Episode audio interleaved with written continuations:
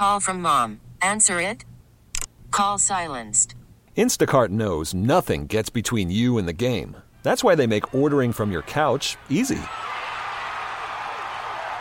Stock up today and get all your groceries for the week delivered in as fast as 30 minutes without missing a minute of the game. You have 47 new voicemails.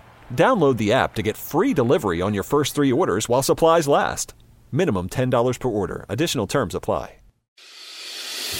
This is News Radio 1059 WBBM's All Local.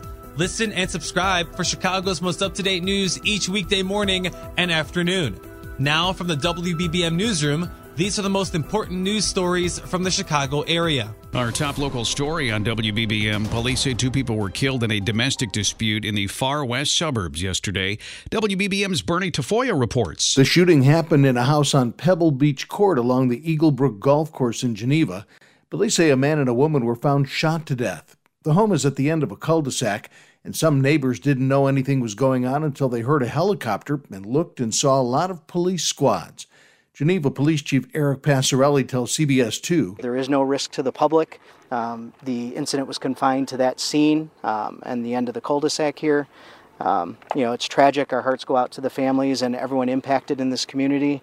Uh, as we've said, it really it shakes the whole community. Geneva police are investigating the relationship between the two people. There were no children at home at the time of the shooting. Bernie Tafoya, News Radio 1059 WBBM. One of the oldest buildings in Chicago suffered significant damage in an overnight fire. The fire was reported in the Seth Warner house on the 600 block of North Central. The house was built in 1869 and survived the Great Chicago Fire. It's not only one of the oldest structures in the city, it's also the oldest house in the Austin neighborhood. The city's department, buildings department has been called to the scene to evaluate the structure. One firefighter was sent to the hospital for medical evaluation and is reportedly in good condition. Two detainees at the Cook County Jail are facing new criminal charges after allegedly being caught with drug infused paper. On separate days in April, in separate divisions of the jail, the sheriff's office says two detainees were found in possession of drug soaked paper. It says the paper tested positive for synthetic cannabinoids, and this week they were charged with possession of contraband in a penal institution. That's a felony.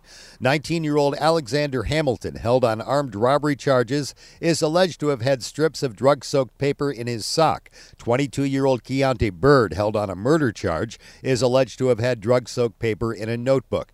The sheriff's office says this is a growing trend in correctional institutions across the country, prompting policy changes regarding mail and paper. Mike Krauser, 1059 WBBM. The Illinois Gaming Board is expected to discuss preliminary approval today for Bally's to open a temporary casino in the former Medinah Temple building in River North. Board spokesman Joe Miller says the determination of preliminary suitability is essentially pre approval and means everything appears okay. If approved, the green light would only apply to the temporary location with formal approval for the permanent casino at Chicago and Halsted still in the preliminary stages. A spokesman for NASCAR appeared before a city council meeting yesterday to answer questions and provide more information about the street race coming to Grant Park next month. Several aldermen who had been critical of the plan now say they're pleased with NASCAR's efforts at cooperation.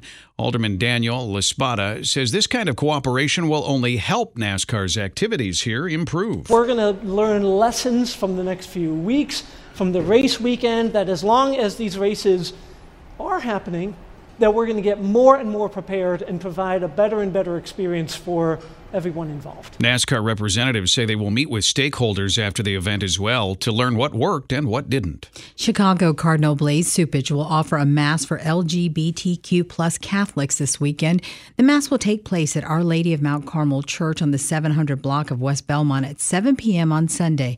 The mass will be followed by a reception at the parish's Casey Hall. The Chicago Park District's giving approval to two music festivals. They've been criticized by neighbors and community leaders. Officials announced that Riot Fest has been approved to take place in Douglas Park in September. The fest has drawn backlash from many Douglas Park residents like Karina Solano. I am angry because we're not going to pretend that this was a good and fair process for everyone.